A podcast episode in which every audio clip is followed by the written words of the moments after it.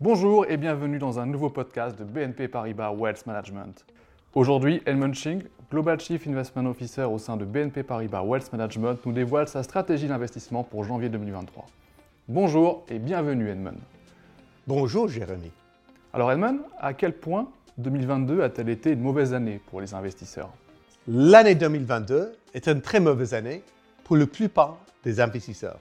Pour vous donner un exemple, si on regarde la performance des obligations souveraines aux États-Unis, 2022 a enregistré la pire performance en 100 ans, à moins de 18%. Pour les portefeuilles équilibrés entre les actions et les obligations, également aux États-Unis, 2022 a enregistré la pire performance depuis 1937. Donc enfin, pour les investisseurs, soit dans les actions, les obligations ou même l'immobilier, 2022 était quand même une mauvaise année, mais historiquement mauvaise. Une mauvaise année donc. Alors pourquoi une récession mondiale pourrait-elle être plus modérée qu'on ne le craint?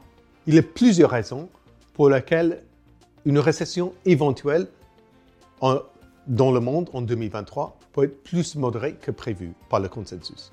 Première chose, le taux d'inflation redescend plus vite que prévu et aux États-Unis, mais maintenant aussi en Europe. Deuxième point, les prix énergétiques qui représentent quand même un impôt sur la plupart des pays dans le monde redescendent vite. Le prix d'essence aux États-Unis a passé de 5 dollars de gallon à 3,20.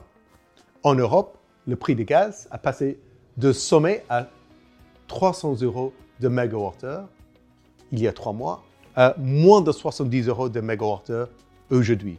Donc, le coût énergétique redescend qui aide l'économie mondiale. Et enfin, le niveau d'épargne reste quand même assez élevé qui soutient la consommation et aussi le taux d'emploi, notamment en Europe, mais aussi aux États-Unis, reste très élevé qui soutient aussi la consommation des ménages qui représente quand même plus de deux tiers du PIB aux États-Unis aujourd'hui. C'est rassurant. Et euh, pouvez-vous nous parler des prix de l'énergie? Donc, aux États-Unis, le prix d'essence, qui est super important pour les ménages, pour la consommation, redescend vite, qui est très bonne chose, moins 40% du pic au prix d'aujourd'hui. En Europe, nous sommes quand même très impactés par le prix de l'électricité et le prix du gaz naturel, mais tous les deux redescendent, moins 35% dans très peu de temps. Et maintenant, on se retrouve au niveau de prix pour l'électricité et gaz en Europe de janvier 2022, avant le début du conflit en Ukraine. Très bonne chose pour l'économie, très bonne chose pour les consommateurs, mais aussi pour les sociétés industrielles. D'accord. Et pour finir, pourquoi recommandons-nous des actions? Nous aimons toujours les actions, nous avons un avis positif pour plusieurs raisons toujours. La première raison, la croissance économique est moins pire que prévu. Donc, euh, c'est quand même surtout en Europe. Deuxième point, le taux d'inflation redescend et le, taux long terme obligataire avec, qui soutient les marchés actions. Troisième point, les prévisions de bénéfices nets par action, notamment en Europe, se tiennent plutôt bien pour 2023. Et enfin, les valorisations des actions hors les États-Unis, notamment en Europe, le Japon et les pays émergents, restent aujourd'hui historiquement très peu chers. Donc voilà plusieurs raisons pour acheter toujours des actions malgré l'environnement difficile.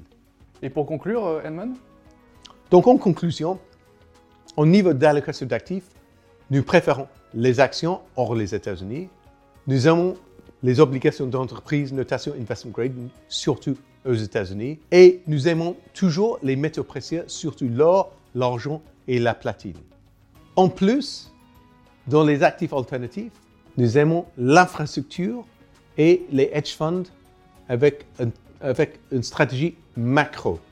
Edmund Ching, merci beaucoup et merci à vous d'avoir suivi ce podcast. N'hésitez pas à le partager et à vous abonner à notre chaîne BNP Paribas Wealth, disponible sur la plateforme de streaming de votre choix comme Apple Podcast, Podcast Addict ou Spotify. Merci et à bientôt.